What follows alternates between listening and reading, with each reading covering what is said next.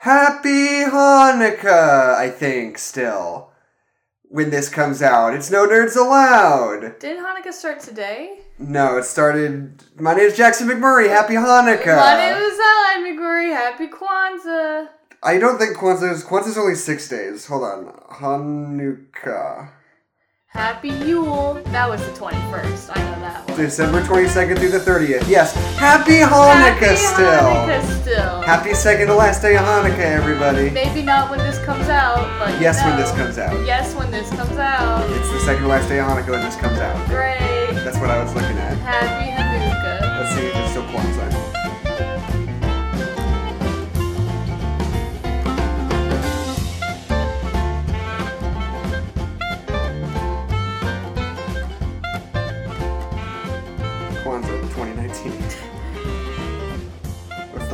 We're gonna party like it's Kwanzaa. It's gonna be Kwanzaa still then too. Yeah, happy Kwanzaa also. Yule already happened.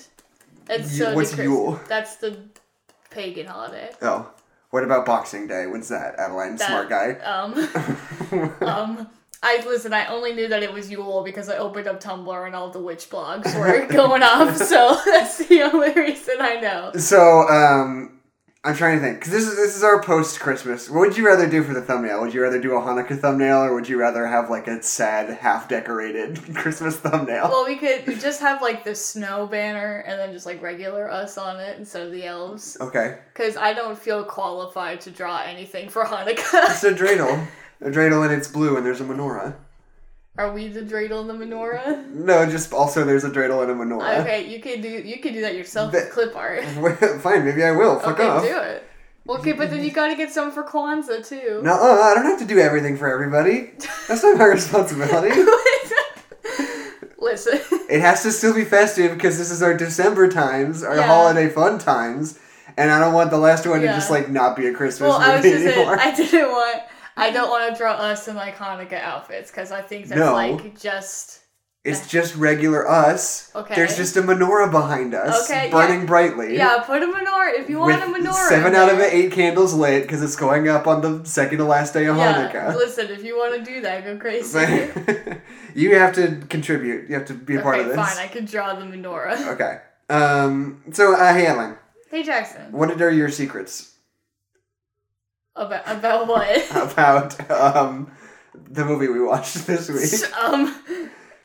Uh. I'm just throwing you off your game. I'm throwing a wrench in the works. Okay. Um. My secret is that I liked it. What is it? It's the Harry Potter and the Deathly Hallows Part Uno. Part one. The So yeah, one. and before we dig into this one, not Oh. not to be a downer about it, Okay. but we I feel like we should have sort of a disclaimer because J.K. Rowling has been a big thing It was a big transfer. in, in the last few days, and we just want to say that we acknowledge that, and it's not really surprising. Um, Yeah, I but mean, it's just more explicitly confirmed now. Yeah, I really thought we'd been new. I really thought. Yeah, no, me too. But yeah, and you know, if you know, you you have permission to not listen to this episode if that's still upsetting for you. Yeah, But we also think that you know, it just because she has these problems herself doesn't mean that her her work is is off limits for any kind of yeah. discussion or I mean, experience. it's it's or, like two parts. Death. It's one part death of the author, and a second part. There's like ten billion other people who also worked on this. Right. And it doesn't feel fair to be like, oh, J.K. Ra- J.K. Rowling's problematic, so fuck all these fu- totally fine regular Yeah. people. Well, yeah, and I mean, also, it's not even death of the author. It's more like just that even even in the context of the author, it's still we should talk about it and we Yeah. should still discuss it and be a part of it. It's not like ignoring the authorial intent of this or that. It's just yeah. you know being aware of it, which we've been doing already, Which pretty we- much. yeah. We've been talking about this this whole series. Guess so- what? J.K. Rowling has pretty much always been problematic. Yeah, as soon as she like got a Twitter and started talking about her opinions. Um, but yeah, anyway, that's our disclaimer. Uh, Bill Nighy is in this movie. I didn't know that. Is I forgot. really? Who does Bill Nye play? Bill Nye play. He's the very first guy. He's the Minister of Magic who gets killed. Is that Bill Nighy? You are confusing him with the science guy. I am- oh. We've had this conversation so many times, Are you sure? and it's very embarrassing that you're still confusing this. we have never had this conversation. Yes, Bill Nye, the English actor. We had this. We had this conversation on mic in our Detective Pikachu Are episode you sure? because he plays the bad guy in Detective Pikachu. Are you sure? Yes. Okay.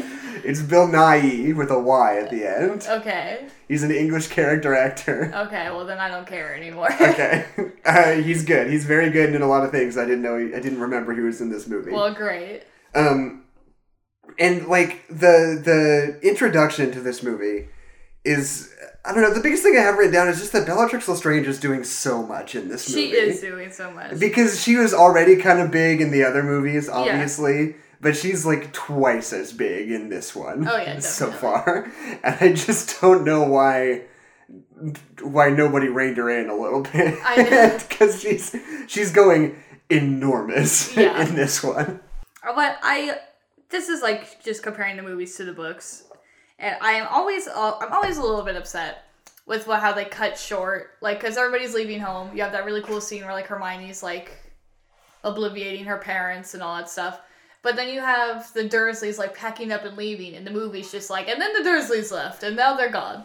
Like I wish they would have, because it's a deleted scene too. I wish they would have kept that scene where there's like kind of a goodbye. Right. And like Dudley has that moment. It's like I don't think you're a waste of space. Like that was such a powerful oh, moment Oh, yeah. in the book, and they just like totally cut out of the movie. Because I was gonna say, I think that was on the DVD that we had. yeah, it was in the bonus features. Yeah, Are you super sure? Yeah. Because I remember that quite well. yeah, I don't know. Um, the um, but yeah, that was one of the things I wanted to say is because this is the last movie, and like, if they when they cut that Dursley sequence out, it's just like we never ever get any kind of closure on their Yeah, their them. relationship. You Yeah. know, it's like okay, um, the last time we saw them was in Prisoner of Ask. No, was in Order of the Phoenix, I think, when the Death Eaters Yeah. attacked Dudley, and we just never hear from them Yeah, ever, ever again. again. and that's just the end of that. But yeah, so yeah, I guess it was a deleted scene because I remember it really strongly. yeah. Like the video of, Well, because the them the guy who plays Dudley like does a really good job like delivering that line. Yeah. And he does a great job, and I think it's a very important part of the film.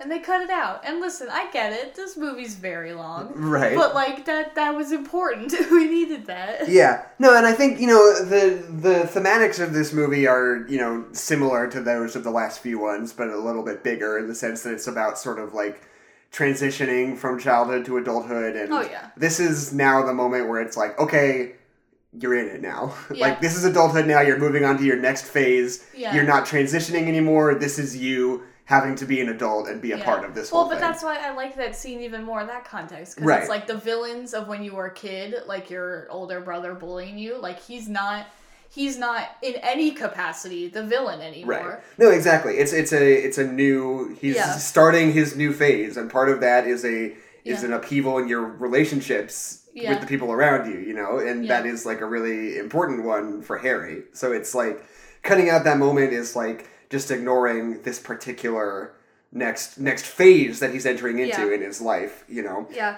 You know what? You know what I think they should have done? They should have cut out that scene where he goes to the cabinet under the stairs. Because that scene is just kind of nothing, and it's only cool Yeah. because we know. Like he goes in there and he sees his old toys. He's like, "I'm a, I'm a man now. I can't, I can't play with these toys anymore." Yeah, are those toes are those those toes toes. are those toes significant at all or I are mean, they we just see them. We see him playing with them the first one. Do we really? Yeah. God, the first movie sucks so bad. I don't even give a shit. yeah. Um, so yeah, I have been reading. This is sort of a, a through line. I hope to continue through the next movie as well. Yeah. Because it's the the last book, the finale. Yeah. And one of the things that sort of defines this book is like the body count, right? Oh yeah. Especially like when I was a kid and it came out and kids were reading it. That was like the only thing anybody wanted to talk about as an elementary schooler. Oh, yeah. in terms of literary criticism, Yeah, yeah, was like how crazy is it that so many That people so many die? people died. Yeah. Um, and I think I've, I've been hearing a lot more from people talking about writing character deaths and talking about how it is obviously not always, but it is sometimes just a really lazy sort of way to get uh, an emotional reaction out of an audience, you know? And that there are usually a, a, a what's the word I'm looking for? There are usually um, alternate ways to get at that same emotionality without having to Yeah. straight up kill a character. Um, and so I was thinking about that specifically while I was watching this in this, this body count. yeah. Um, so far, The because the first one that gets killed is Hedwig, Yeah. which I think is fine. I think that's a good one because Yeah. it's a good like we were talking about before. It's a Like good death of childhood. yeah, like you're in the next phase now. Hedwig was something that belonged to your childhood, and now she She. She is dead, Yes. and uh, so you're like moving into your next phase. Hedwig said it's a she because It's- women are women and men are men. okay. Uh, the um, so you're like you're in your next phase now. Hedwig is gone. And that's the thing. So it's like thematically relevant Yeah. and sort of you know uh, has has to do with the the experience of the character. yeah. And then right afterwards is Mad Eye Moody, Yeah. which I think. is maybe the laziest death in the whole movie. Well, I I was gonna say I kind of like Mad Eye Moody because it didn't necessarily have to be Mad Eye Moody. Yeah. And for his character particularly, it's not super meaningful. But what it does is it, first of all, sort of like killing Loki in Infinity War, it sort of establishes the stakes. You know, it's like this character died, and you feel that throughout the rest of the movie, that tension of like knowing that, like, we've done this, and, Yeah. you know, this is kind of on the table. Um, and also, it sets up the the emotional through line with um What's his face? yeah um dungo Yeah. um Dungo the Italian guy. the, the burglar from Home Alone. yeah. What's that guy's name? Um, It's something really stupid. It's a wizard name. It's got like 12 syllables in hold it. Hold on. I know they call him Dung. Mundungus Fletcher Yep, is yep, his yep. name. Mhm. Because they set that emotional through line, right? Yeah. It's like, oh, because he abandoned Mad Eye Moody, he died. So that way, when they have to bring him back and get something from him Yeah. later in the movie, it means something a little bit more because you've got some emotional energy going into it already. Yeah, I guess they've just screwed up Mad Eye Moody's character so much in these films. Yeah. That I just don't care about him anymore. Mm. Because we talked about this in the in the uh, Triwizard tournament, whatever the, that book's called, that one. Um, because it's like we said like the whole year that they know him and they establish this like really close relationship. We find out that that wasn't Mad Eye the whole time. But then everyone on the planet just pretends like that was Mad Eye, and Right, we still have that yeah. relationship with him. So it's like, and honestly, like since then, we've only seen him like two times, and really all he's done is like been there to like be just like extra protection for Harry. But so yeah, like that. Even though we do have the emotions of like you abandoned someone and they died, like it's because it's Mad Eye Moody, Moody, and because they've kind of like already screwed up his character so much, it just Right. seems like also Mad Eye Moody died off screen. Yeah. Whoopsie. What if Mad Eye Moody got into voodoo? Oh, okay. Mad Eye, you just said almost said Mad Eye Voodoo, and I thought that was very funny. Okay. I just wanted to say that, Matt, because I think Mad Eye Voodoo is a good. It's like cellar door. It's just a Okay. very phonetically pleasing sound. Say it. Try it. No. Try it. Just say it. Mad Eye No. Voodoo. You What's- almost did what's once. your next thing? Mad Eye Voodoo. your thoughts? bad, a bad, bad goof. um, Uh, dead air. Nine out of ten. I think this is just a stupid CinemaSins thing I wrote down, but Okay. when he goes to the Burrow and he looks at that obituary of Dumbledore and there's a picture of the author of the obituary next to it, like, wait, shouldn't you put the person you are obituaryizing? like a picture of you know, uh, like a Dumbledore. the person, yeah. Well, what I always love about all of the moving pictures in the newspapers is that they have this picture of like Dumbledore's secrets revealed, and there's like this picture of him like closing like this door. Nothing funny happened. Jackson just poured Dr. Pepper all down his shirt. Nothing funny happened. That His didn't happen. Midsummer Night's Dream shirt. That didn't happen. Anyway, I don't have a head. I don't have a Midsummer Night's Dream shirt because I'm a cool guy. because I was not in theater for four years in high school. no, I was in theater for two years in high school. It felt Get your like facts straight. infinity. Anyway, what was I gonna say? Oh, what the fuck was I talking about? I don't even care anymore. Podcast's over. I've exposed You're you. talking about the moving pictures. Oh, the movie because I have that picture of like Dumbledore like closing the doors to Mm-hmm. Hogwarts. It's like oh mysterious, but that was staged. They'd be like, all right, Dumbledore, you said you decided you'll like close the doors, So he was like, all right, this won't be used against me at any point in my life or afterlife. But it's not. I think the rules with that are not necessarily. I guess you do have to take a picture of somebody though. yeah, let's not go into how those work because we'll never know. Didn't he once close the doors of Hogwarts in one of the last ones? I'm sure he when has. shit hit the fan and they somebody could have got a picture. Maybe. Maybe I don't know. Who cares? I don't give a fuck. I- this no movie's one- stupid, and I hate the whole world. This- Um, okay, listen. Just because you poured Dr Pepper all over yourself doesn't mean that we can Um, stop. So, okay, I love that the Minister of Magic just shows up to the Weasley's house to Yeah. read Dumbledore's will. Is there not like I- a wizard lawyer? Yeah. Is he? Why is this his job? I I, guess that- because it's like the ministry is like trying to figure out what happened with Dumbledore and stuff. Right. But like the minister Yeah. of magic. I hope that when I die, the President of the United States of America reads my Goes to your reads my will to because you're so suspicious that Yeah, they don't know what to do exactly. with you. President Dwayne the Well, Rock Johnson can over- visit my family. Yeah, you skipped over the part with the poly with all the Harrys with the polyjuice potion. Oh yeah. because that's really good, and Harry's and or, or Daniel Radcliffe is doing such a good job as pretending to be all these other people, and it's really funny. Yeah. Now imagine if one of them was Wolverine. Stop. I think Daniel Radcliffe should be Wolverine. That's my that's my big hot take for the week that I'm telling everybody needs- about. he needs to be okay. I think he could do. I think he could like super easily play young Wolverine. I don't think he's beefy enough to play Wolverine. He's very beefy. I don't think you've seen him enough lately. Do you just stare at pictures He's- of shirtless Daniel Radcliffe? He's like the only Hollywood leading man that didn't become a Hollywood leading man because he was like super handsome and famous, you Yeah. know.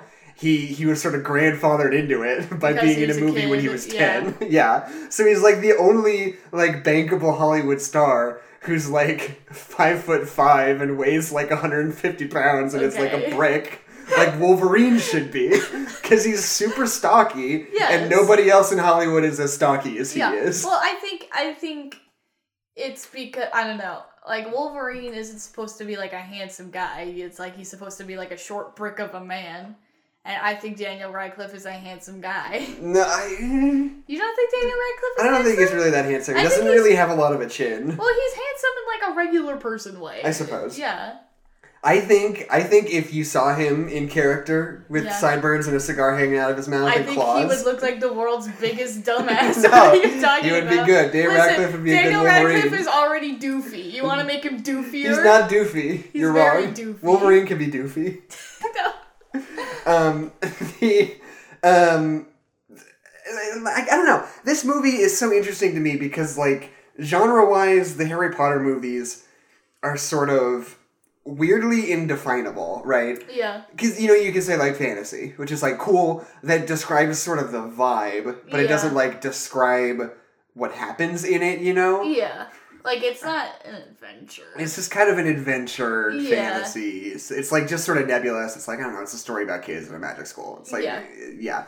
Um, but this movie is sort of a, a sort of a genre swap away from what it's been regularly doing, and it becomes like I wrote down. It's almost like a gangster film. like I mean, honestly, it's yeah. yeah. it's like a heist movie. They're like fugitives from the law, and there's all this stuff about having to hide from people and people like sort of being undercover and like Yeah. that sequence where near the beginning where they're at the diner and those two guys like turn around and start shooting spells at Yeah, him. yeah. Like feels like it's right out of Goodfellas. Yeah. Like it totally has like a seedy noir like gangster Well, film because sort this of is vibe the to it. first film where we've had like wizard fights that Mhm. weren't either between like students or between like the most powerful wizards of the realm. Like these, Right. like all the like fights that we have in this movie feel like real like street fights, like how wizards would actually fight in real life. Right. Because in all the other movies, it's either been it's either been kids fighting or it's been Voldemort versus Dumbledore, and like that's Right. not a comparison for anything that we can Right. make. So it's cool. I really like how they do like the action of like fights in this movie. Like they have a lot of kinetic energy, and I feel like they do it really well. Right. Like uh, look, okay. Also, I know that the Malfoys are the spooky bad guys. I get it, but there's no way in hell they live in that house. That- that's maybe. The worst house ever. There's no furniture in it. It's made There's of a big stone. table. There's a big table There's in it. no light in the whole place. It's There's made a of big stone. table with a snake on it. The it. colors are gray and gray. There's no way that this is a home. That You've they only live seen one in. room. You can't judge a house by its one room. Okay. That's the saying. also, I I know. Speaking of that big table, I know. Good big table. I know that Voldemort like rules like through fear, and that's his whole thing. And he's never known love, and he'll never love anyone. But that whole scene of him like talking to all the Death Eaters, it just seems like nobody in that room wants to be in that room with any of the people around them. And I get that that's kind of the point. That's Yeah, like, oh, they're Voldemort. afraid. Yeah, they're afraid. But it's like, this sucks. Like I don't know. Like I, it's just it's a weird energy Because I know the loyalty is like solely through fear, and I think the kind of the point of that is that it comes to bite Voldemort in the ass. Is that all he has is fear, Right. and when people aren't afraid, he doesn't have any power. Yeah. So I guess I'm not saying I'm not criticizing it for the fact that it feels like everybody hates each other. I think it's very good. I just think it's just such Yeah. a weird feeling. It's like this is this is a team. This is their headquarters, and everyone's just like sitting in their chairs, like afraid to move. Like Right, it's such yeah. a weird energy. Like nowhere is safe for the Death Eaters, Right. basically. No, yeah, and it's a weird it's a weird dynamic. In the I'm trying to remember in the last one if any of the Death Eaters ever try to like usurp Voldemort or like sort of No, turn against him so. or if they're all pretty much loyal the whole time.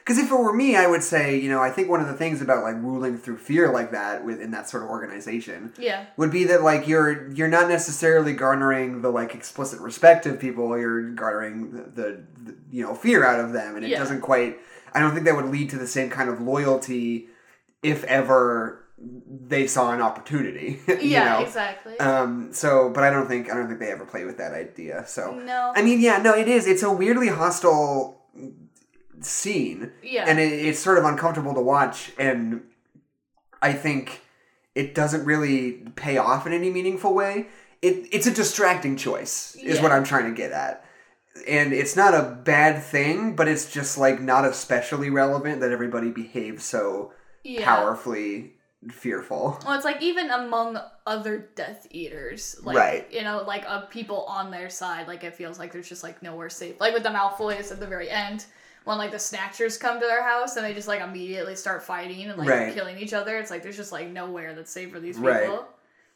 uh, Also- Adeline, do you know what time it is Oh, is it already? I said, oh. i'm gosh, trying to do it already sometimes in the middle i'm trying to do it sometimes in the middle and not always at the end Okay. Uh, it's, it's uh, ladies and gentlemen, it's trivia time. Uh, Adeline, did you know that um, when the locket Horcrux is opened, some of the first things that come out are spiders because it is one of Ron's fears. yes. The look on Rupert Grint's face is genuine, as he has a fear of spiders. but they weren't real spiders. that, that's the thing. they were. They said imagine spiders, and he made a genuine Oh. look of fear. So he was acting. so, yeah. he was playing pretend Yeah. that he opened a locket in real life and spiders came out of it. He was acting, but it was genuine. Got, gotcha, gotcha, gotcha. Uh huh. Um, did you know that uh, many Harry Potter fans consider Dobby's death to be the most devastating scene of the franchise? Spoiler alert. Spoiler. well, oh, damn.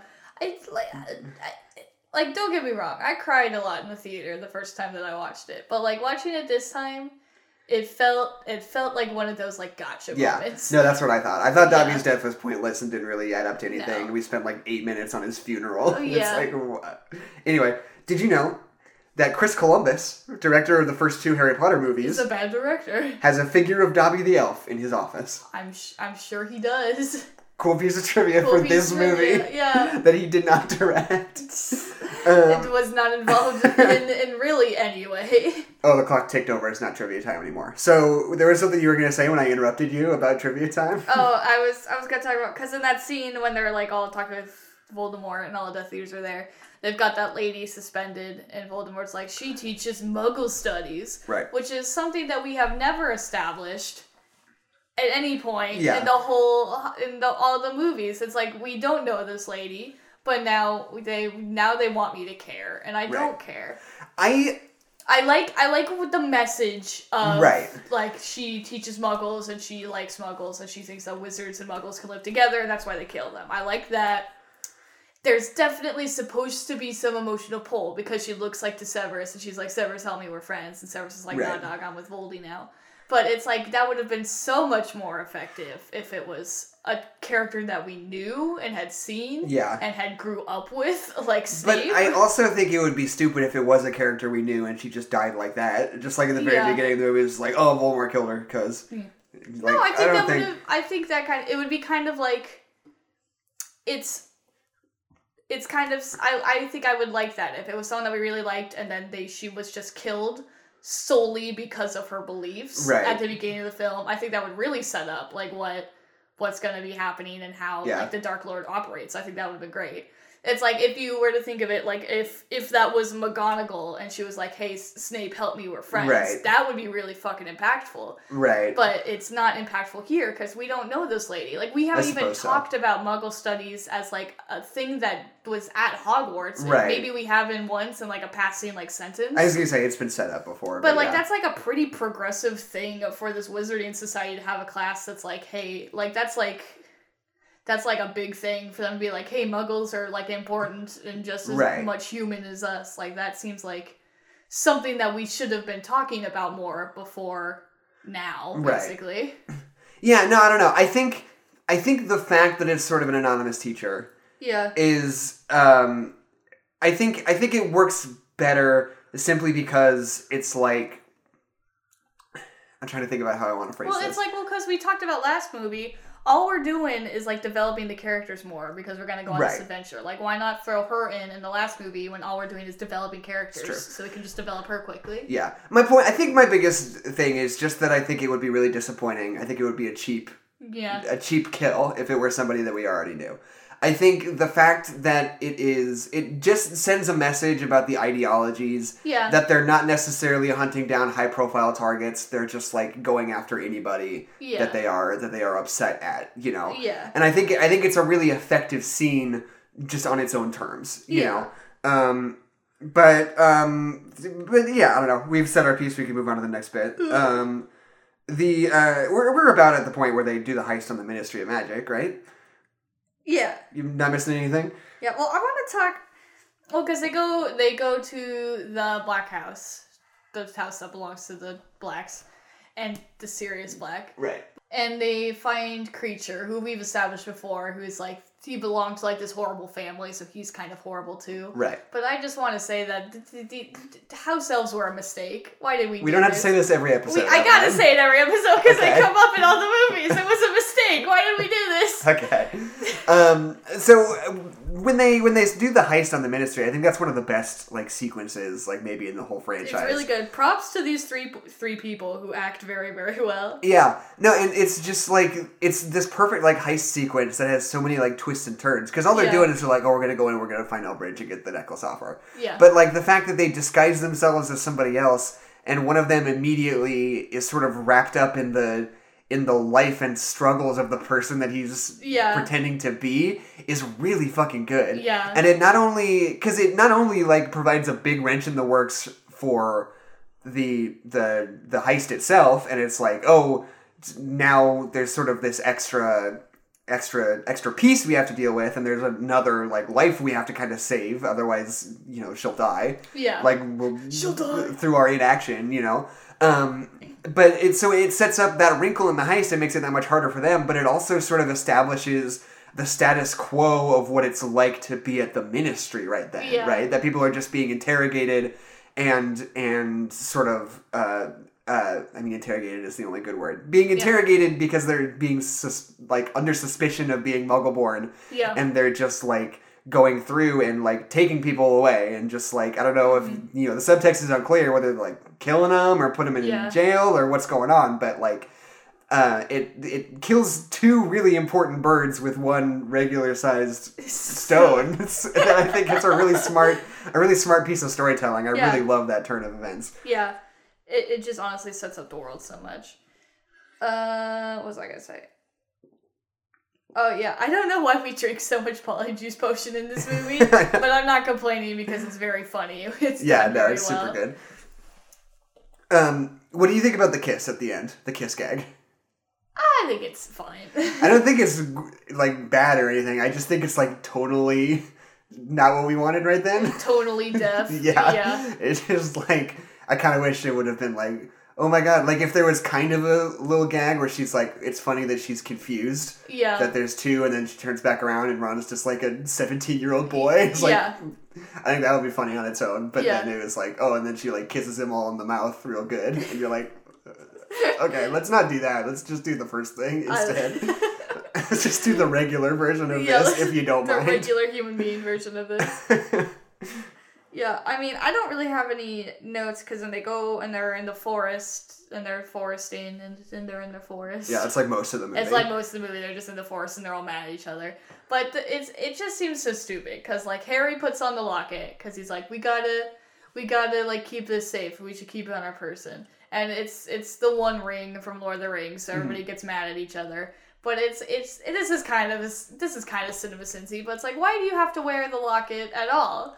Because I don't want it to get stolen. But just keep it in your pocket. It's just the three I of am you. sure it would have the same effect if it were in your Oh, pocket, you just put it on the fucking table. But Like, then it could know? get stolen if somebody gets in and they don't see But you. if freaking, but if you're gonna kill each other because you're wearing the locket, maybe nobody put it in Hermione's fucking bag of hell. That's got That's bottomless pit. But you don't know that it wouldn't still have an effect on her in her hell bag. But not if she's not always wearing her hell bag. But then someone could steal it, But, Adeline. but there's just the three of them They gotta the keep, forest. but they don't know that. People are looking for them. They're being hunted. Yes. They never can be sure, Okay, I'm just saying. especially if they get captured. I'm just saying it's unnecessary conflict. If they get cappuccinoed, Yes. then they could take it away. Okay, but they could do that if they were wearing it also. No, because it's strong. No, You no. couldn't get it off of You them. over the head, Jackson. That's how you take off a necklace. No, no, no. Because see, the thing is, is that heads are very big, and it'd be kind of difficult if you're struggling. If you're struggling, it's hard to get the necklace But off. if they are captured, If they're captured, they can struggle what and make sure they can't get the necklace off. what if they're off. unconscious? then the then they're probably dead anyway because they're gonna get killed by Voldemort. So Jackson. what? I'm right. You're wrong. Okay, Don't try to pretend. Uh huh. You try. Look, we're gonna do an experiment. Find No, a necklace. I'm gonna punch you in the throat. We're gonna find you a necklace, and I'm gonna try to take it off you, and you struggle. We'll see if I can You're do gonna very easily be able to take it off. But uh, I gotta say, like that whole them wandering around through the forest. There are parts of it that I really like, and there are other parts of it where I feel like we're just wandering around in the in the forest. yeah. Like I get, I get like every time we like kind of like we're like, oh, we're figuring something out, or there's an emotional beat. I'm like, that's great. But then the rest of the time we're just Yeah. kind of slugging it around through the forest. And it's like one one of my favorite montages in this whole movie is that scene where they've got the radio that's playing the missing names while Yeah, they just yeah. kind of like wander through like, well, for, like part of it they're like wandering through the forest and then they get to like this like where the houses Nuclear power plant, no, the horse, or not horses, or the houses, like racetrack. RV park, where they get to like that RV park Horse-drawn like carriage? all of. I'm gonna fucking kill you. no, you don't get to hear my point anymore. okay. I liked it too. I liked it Yeah, when there were the voices. When there were the voices, because you you are also listening to it, right? You're afraid Yeah. that they're gonna name drop somebody that you know. Yeah. So it, it makes you as the audience feel the same thing that the that the characters are feeling, you know, just by proxy. Yeah. It's a really smart, I think, writing choice. Yeah. Well, I just love that transition where they're like going through the wilderness and they're like all alone, but then they get to that RV park where like people, where muggles are supposed to be. Right. and it's just totally destroyed and there's nobody there like it kind of it just shows how much like how much the death eaters are still doing things that we don't see so much so that it's just become like regular like he's like the list today is short like this is just Right. every day like every single one Yeah. No, um, something that we kind of skipped over that I wanted to bring up was this movie has sort of a resurgence of like magical horse shit that wasn't necessarily as much in the last two. Yeah. Mostly just just because they need to figure out ways to make it so that Voldemort doesn't just kill Harry super easily, Yeah. basically. And so they do so much legwork in the first four books. Yeah. Explaining why Harry doesn't die so many different ways. yeah In stupid, made up, dumb ways. stupid bullshit dumb ways And then in five and six, there's much less Voldemort stuff, yeah basically. In five and six, like, uh, you know, in five, there's the fight with Voldemort at the end, but the reason he doesn't get killed is because Dumbledore fights him. Yeah. They don't have to make up anything stupid to keep him Yeah. from that. And then the sixth one, Voldemort's not even in it. He's not really any in much mortal danger for the majority of the, the movie, you know. Yeah. They don't have to do anything there. So I had almost forgotten how much horse shit there How was in this shit, yeah. franchise. Well, but then at the end, it's like, oh, I'm. Voldemort just can't kill Harry at all, I guess, because Harry's wand will just instinctively, magically, Yeah. like whip Well, to his and defend him. well it's like they they've got the same core that was the whole thing Yeah. it's like from the same feather and that's fox and it's dumbledore's bird because everything has to be connected to 12 other things Yeah, in the harry uh-huh. potter universe uh, and it all has to be connected to somebody that we personally know exactly. like when it's like, oh, who's this guy? Oh, it's Sirius's brother. Yeah. Oh, like all that stuff. Anyway, But it's like okay, they've established that like Harry and Voldemort's wands have the same core, and it's like okay, so they're twins, so they can't kill each other. It's like okay, like we've established that, I can accept that. And then he gets a different wand, and they're like, that doesn't fucking work either. And Yeah. I'm like, why? Why doesn't that work? Because it's his spirit. It's because their souls are intertwined. It's true. And because Lily loved Harry It's- no, yeah. so much. But like, yeah, I don't know. And it's just like, why? You didn't even have to have that. And this one, you could have just made it so that Voldemort wasn't there. Nobody Yeah. would be like, "Why wasn't Voldemort there? Why didn't he just show up and kill him?" it's like, Voldemort? Yeah, like, well, like, nobody was asking fucking that. Busy.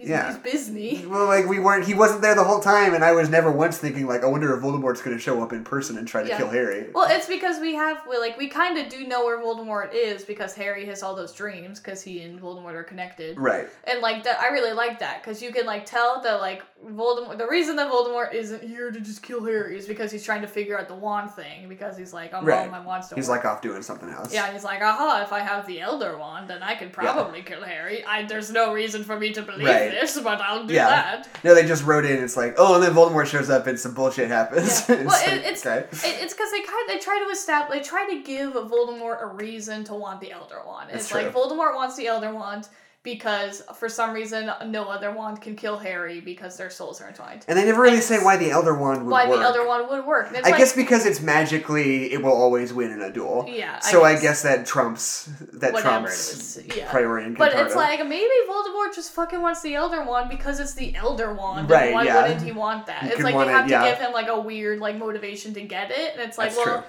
if Voldemort believes in all of this stuff and he thinks that he could never win a fight, if he can never lose a fight with the Elder Wand, then it's like he's just gonna Just- want them. Yeah, that You don't sounds like a pretty him, good thing to want. yeah, you don't have to give him other reasons to go and get it.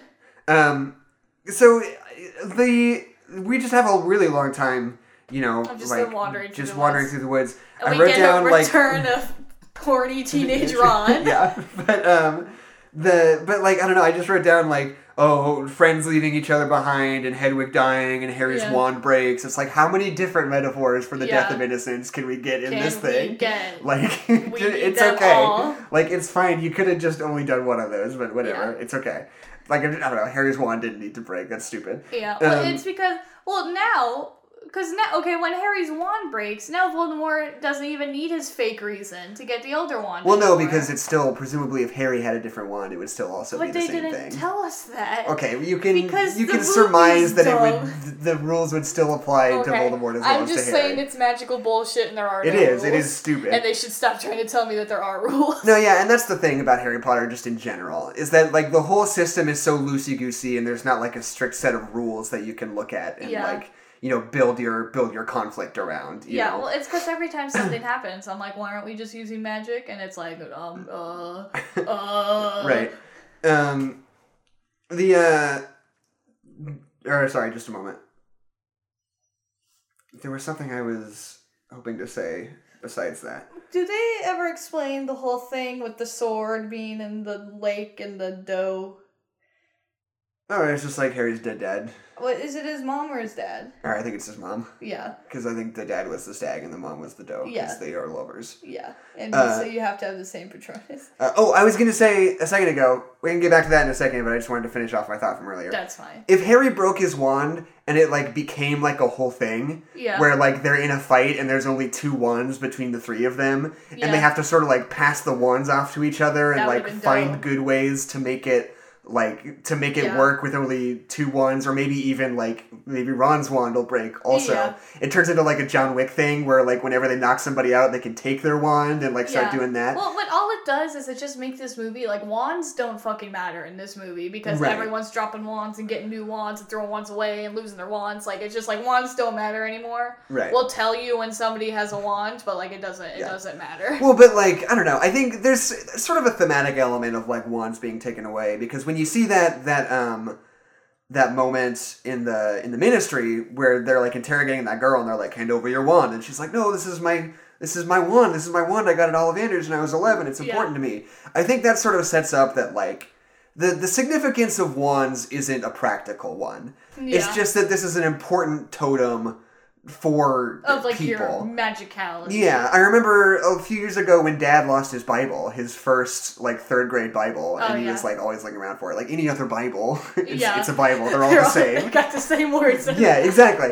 But it's like you know, it's important to him, and now Yeah. it's like a big deal for him when he lost it. Um, and like you know, I think. I, I don't. I'm not necessarily upset that we put emphasis on ones like breaking and going away and make that feel important. Yeah. Um, I just also wish there would have been a cool John Wick element where Yeah. you're stealing wands from people and having wands run out of ammo and you can reload your wands while you're going. And but yeah, I don't know. I would have written an action sequence where it was like a, a, a point that Harry didn't have a wand. And yeah, like they're like sharing them wands. like throwing wands to each other. When Yeah. I do like the kind of like. I don't know. I kind of like and I kind of don't like like the way that they make like the locket feel like so powerful even when it isn't doing anything. right. Because the it it's the one ring from the Lord of the Rings. That's what it is. It's a necklace. It's very similar, but it doesn't feel similar because they kind of make it feel more alive. Like it like squeals and like Yeah. these weird yelp sounds, and there's always that like high pitched ringing. Like, and I kind of I kind of like that.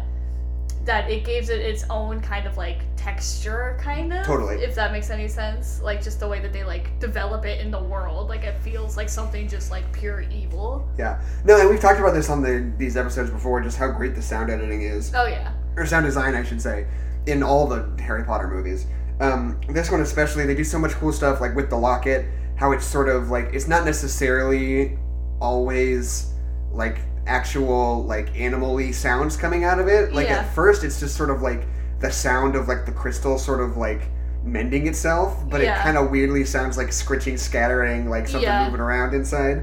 Um, and all the stuff they do with like the the sort of enchantments with the bubble, like you, how you always get that sort of like muted sound whenever Yeah. you're on the opposite side of it, you know. Yeah. And it's so it's I, I, there's just they make so many great, so many specific Decisions, yeah. decisions in all of these movies that I think are just the absolute best. I think.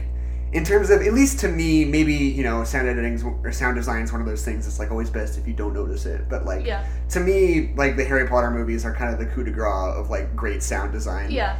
Where it's like I I don't like sound design is great when you don't notice it. I'm like I think that's true for like ambient noise, but like for like effects like that, I think like I want to notice it. I want to be like, ooh, something's changed. Like we're doing something. Right. Like it's a point. It's not it's an effect, and it should have an effect. Right. And of course, it depends on what you're doing and why you're doing it. But I think I think that thing that you said is stupid. okay. Um, the um, the so like the sequence where they're like breaking the locket hmm is um, I mean yeah. So I guess the sword of Gryffindor shows up because he's a true Gryffindor, and that's the I rules. guess. Sometimes it just shows up. I don't Sometimes know it just shows up. why it didn't show up before, or to why it didn't show up to Yeah. anybody else at any point, or why. I thought it was whatever. was it tied to the sorting hat or did it just happen to be in the sorting hat. It just hat? happened to first be in time? the Sorting okay. Hat the it was like a true Gryffindor can pull the sword out of whenever, whenever. Yeah, it'll just uh, reveal itself to you. But for some reason it revealed itself at the bottom of a lake. Don't worry right about now it. because it's magical bullshit, and we went two whole movies without it, and I thought we were done, but Yeah. I guess not. yeah, and it's like it's it's like you can have you can have magical bullshit. That's fine, but it's just it's. It's like the magical bullshit and then the bullshit to deal with the magical bullshit. It's like you establish the bullshit of like any Gryffindor can get the sword, like a true Gryffindor when they need it, the sword will appear. And it's like, okay, Yeah. that's great. Why is it at the bottom of a fucking lake though? Why does the ghost of Lily Deer have to show Harry where it is? Right. Like, it's like if it was like that, like I feel like if he was just like Harry was just like going through his bag and he just like pulled out the sword of Godric Gryffindor, Right, like yeah. that would be ma- magical bullshit. But like it's magical bullshit that we've established and makes sense Right. because you've told us that before. Or if maybe like the locket sort of like opened by mistake and it's turned into a Dark Souls monster and flipped Yeah. out, and they were all like, "Oh my god, what do we do?" And then like Yeah. that's the moment where Harry like falls over into a pile of leaves, and there's just like a fucking sword in the leaves. Yeah, and it's that like, would oh, be tight. cool, cool sword. um, but yeah, I don't know. And they try to make it so like meaningful, yeah. but it's like it's just it doesn't Yeah. mean anything because it's Yeah. pointless. and it's it yeah it yeah um, I always okay. I'm really interested in the fact that after that, Ron gets really upset. Or I guess it's I guess this is all before that. I'm a little out of order. that's fine When Ron like leaves in a huff, yeah he comes back a few scenes later, And he's like, "Oh yeah, I was just sort of bumming around trying to find stuff, you know, looking for Horcruxes, doing my thing, and I took this wand off a Death Eater, and I was like fighting guys in pubs, and I was like, wow, like that sounds like a cool and exciting thing. Yeah. And this movie really only has like two big action sequences in it. and they're both great. Yeah. Um, but it's like it's a really specific decision to not show you Ron's whole adventure. Yeah, right. that sounds dope. It's yeah. yeah, because you know if this were you know one of the Peter Jackson Hobbit movies, they would have been Yeah. like, oh, let's take forty minutes Yeah. and just focus on Ron and show his whole thing where he doesn't really do anything, but it's just like Yeah. he's out and he gets attacked by some guys and he has to fight and run away and whatever. Yeah. Um, but they they make the explicit decision, and you know they don't show you all the stuff in the book either. But Yeah. um, but they make the explicit decision to just be like, it's not important. You Yeah. know, it's like it, it. The temptation is so strong to be like, that sounds great. It's a big, cool fight with Yeah. magic. You could get a whole big disastery set piece where they blow up a whole fucking pub. Yeah. Like that sounds super cool, but they like specifically opt Yeah. not to do that. They don't show you because they decided it's not important to what they're doing. Yeah, and I it's and you get kind of the conflict between like what makes a good movie and what makes a good story Right. because like there's a lot of wandering around in the woods and Yeah. we would like replace some of that wandering around with a really cool action set piece in a pub with Ron being wizard John Wick like I would have I would have liked that Yeah. I don't know. I think it's I I think it's definitely intentional though. yeah It's it's a commitment to this tone of like Yeah. they're out in the woods and they just sort of have to they're like they're desperate and they don't have Yeah. any any outside influence or any like means of Yeah. communication with anybody, right? Yeah, I mean, I kind of like, like, it kind of shows that shows Ron that he kind of has a choice, and that this is just what the world is like. It's you either have like this like quiet, depressing, like all by yourself, like fighting against the world, like total total isolation, or you have this kind of like always under attack and like that's like Right. this, this is what life is and these are your two options so would you rather be in quiet isolation with your friends forever or would you rather just having to fight Right. to stay alive so Yeah. i think i think i i understand they made a choice i respect that artistic choice but i'm saying they could have also done something Right. cool yeah Um the uh so yeah, I mean, so I'm trying to think what we're missing because we got the big um like the two big moments, the two big Yeah. beats are the heist and them breaking the locket and then um, after that they just get captured, right? yeah And I mean, you know, there's all this stuff where Ron leaves and Harry and Hermione have their moment, and you know they find each other and get themselves all back together, and they break the locket. yeah I'm trying to think if there's anything we're forgetting, or if we can just Well, go and into then- the then they get- sequence at the end. to bring the long yeah. What are they running away from when they get captured because they like teleport somewhere and they teleport like right into a group of snatchers i don't remember what Uh, oh, because they go to uh, Luna's dad's That's house. right. That's what it is. That animation Right, right, for right. the Deathly Hallow scene is so tight. Yeah, no, it's like the best part of It's so good. all these movies. Like it's just like so. It just looks like a super artistic like short film that they just like put in the middle of their film. right. And it, but it's just like so good and like visually different from everything. It, like it's Yeah. just it's so striking and so cool and so like kind of creepy, which Right. like totally fits with like the story. It's so cool. Yeah. I wish the scene around it wasn't boring as hell. But yeah, I think the David Yates Harry Potter movies have a strong aesthetic sort of.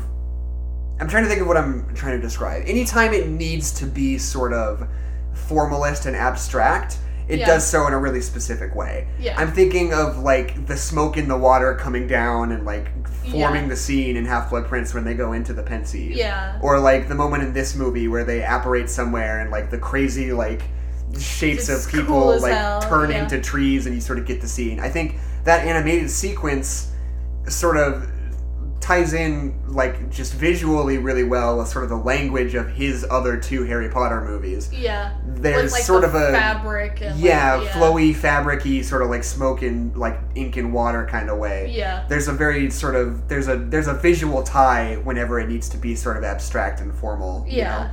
Um, Well, it's like that's a great way to show magic. Like I don't want magic to always just be a beam of light. Like Yeah. I don't want it to be a laser battle. Like whenever they do like that like thing where they teleport and the guy like grabs onto them and they like morph like into each other, and morph out, and you see him like let go in one location and it's all warped and you see the rest of them go off. And there's a really cool shot where there's just like these like black like stretched out things in the sky that like stretch out into the trees. Like it's Right. just so visually interesting. And it's like that's magic, baby.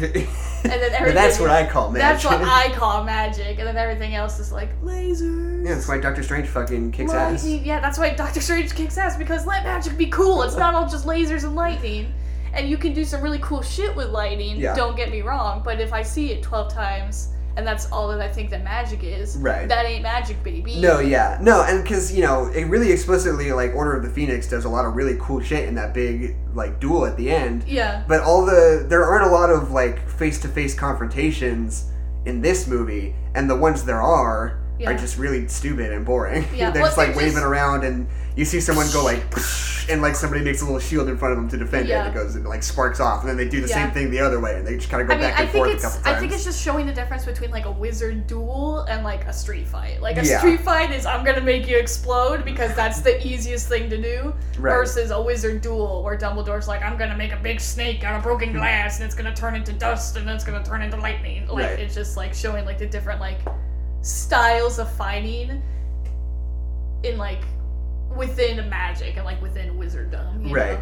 Know? Um, so I, I wanted to say that like David Yates, much more so than any of the other directors, likes to sort of like actually get pretty intense when things are scary. Yeah. Like you know, we talked about the Inferi in the Inferi in uh, in Half Blood Prince and how like upsetting they are, Oh yeah. and like how like really distressing it is to see Dumbledore like drinking that poison. oh yeah. Um, and this one, it's like the scene where they're they're at that. I guess it's the Malfoy house. Is it? I don't remember if they are Their weird ass house. Yeah. Um, the but they're like down in the dungeon and they can just hear Hermione screaming up Yeah, above. It's like it's really, really intense. Yeah.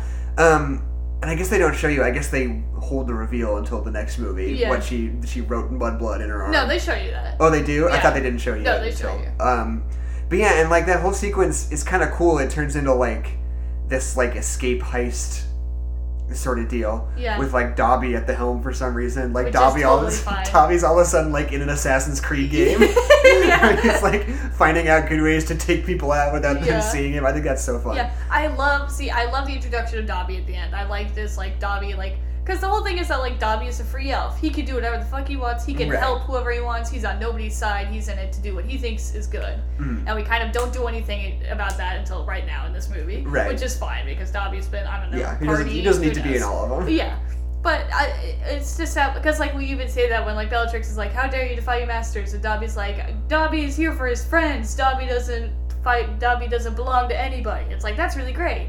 And then we kill him, and then we don't Yeah. get any of that. No, Like, yeah. it's, it's stupid to kill him. I think the ending of this movie is really lackluster. yeah, Because I mean, I know it's a part one, part two situation. yeah. Well, it just stops all, all the motion, all everything that we had built up. Like we had so much like power going through. It's like, okay, we're doing this, then this happens, and we get Right. captured, and then we escape, and then we run away, and we just barely make it.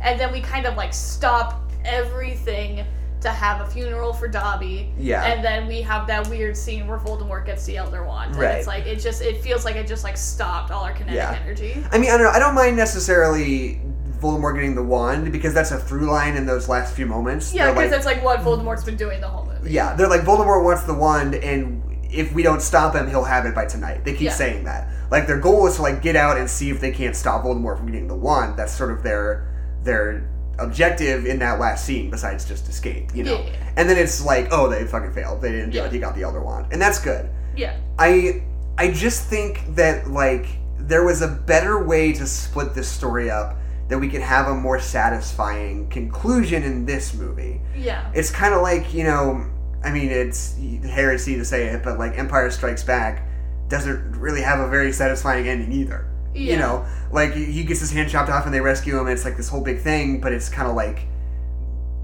I don't know. There wasn't like a a a big. I I guess that's not a good example. Um, Well, it's like we, it's like we've done everything that we can do in this movie. You gotta wait for the next. one Exactly. Like that's what it feels like.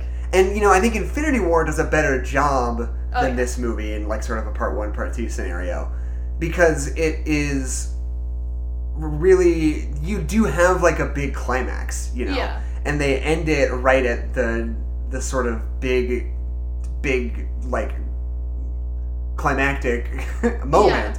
Um, but this movie, they choose to end it on like a medium-sized set piece Yeah. and like kind of a lukewarm, sad moment, and you're like, oh, and now the movie is just over. Yeah. like uh, okay. I think Because we were when we were looking at it together, I kept being like, "No, they rob the bank at Gringotts at the end. That's the end of this." Because I was expecting there to be like one last big action exciting thing, Yeah. but uh, that's the beginning of the next movie, I guess. Because I kept being like, "There's got to be like a big thing they do. There's like a big thing they do before it ends." And then like we spent like eight I minutes think- looking at Dobby's dead body before the credits roll. even if they just like ended it with like if they had just like just ended it like right when Dobby dies. Like if like they teleport and like they have that moment of realization of like, oh shit, Dobby's been stabbed and then we end the movie. Right. And then even if we can have the stupid funeral, but like have that be the beginning of the next movie because that'd be a perfect through line and it's kind of like a low moment to start Yeah. the next movie at. Which we kind of do anyway, because then there's just Ron, there's just Harry being sad in Fleur's house. Yeah. Well, I still, I just still don't think that Dobby dying is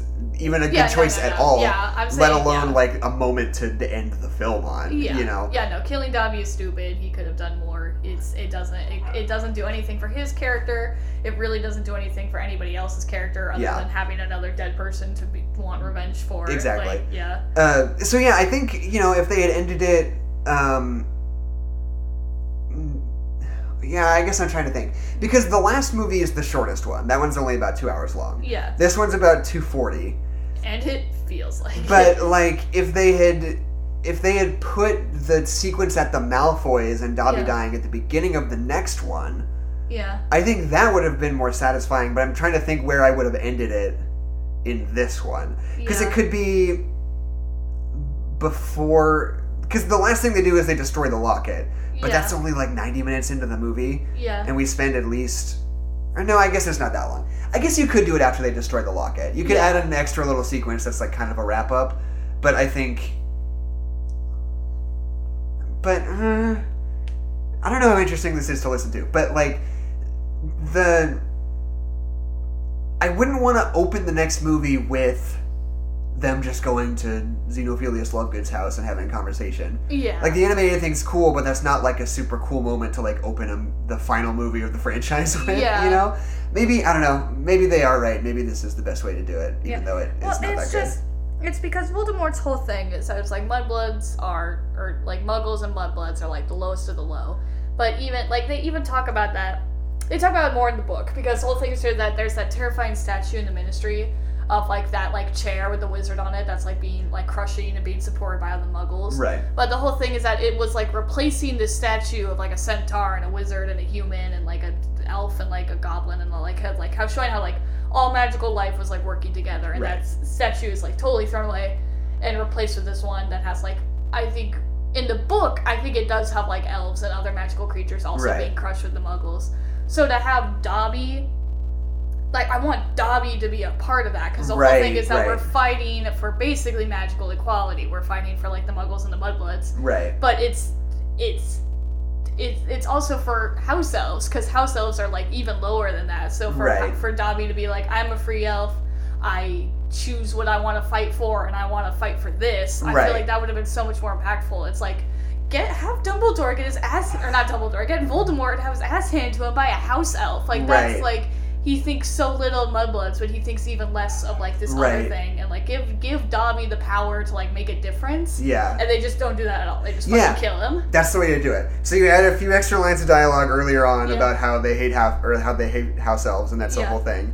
Um, also, do better with house elves the whole rest of the Just the, franchise. the whole franchise. do that first, then make it super exciting that Dobby fights back, Yeah. and sad when he dies, and then at the end, a whole bunch of other house elves in the last movie rally together and use Dobby as like a symbol, Yeah. as like a martyr to Well, fight against the- Voldemort, and then that's a good way to and end then the movie. yeah, like have his death mean something. Like have it like even be like have it be like house elves who aren't free, like Right. fight, like go against their horrible families to like fight against Dumbledore Yeah. or Voldemort. I keep saying Voldemort and Dumbledore because they're the same number of syllables, and it's not my fault. Don't they do that in the book? Isn't there like a throwaway line where they talk about house elves and the big battle at the end? I, I think in the Battle of Hogwarts, I think they do talk about the house elves fighting back, but they still are just probably protecting the castle because they work there. right, yeah.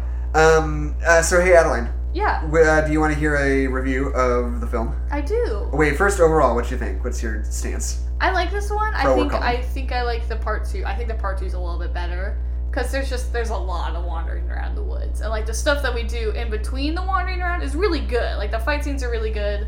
Like there's a lot of interesting stuff that they do, but then it's it's very long and we do just kind of wander around for a little bit. I, I like the wandering around the woods. I mean, so- I, I like it. There's just a lot of it. um. So uh, here's here. Yeah. So do you like this better or worse than Half Blood Prince? Definitely worse. Okay. So what's your ranking? Uh, I like Half Blood Prince more.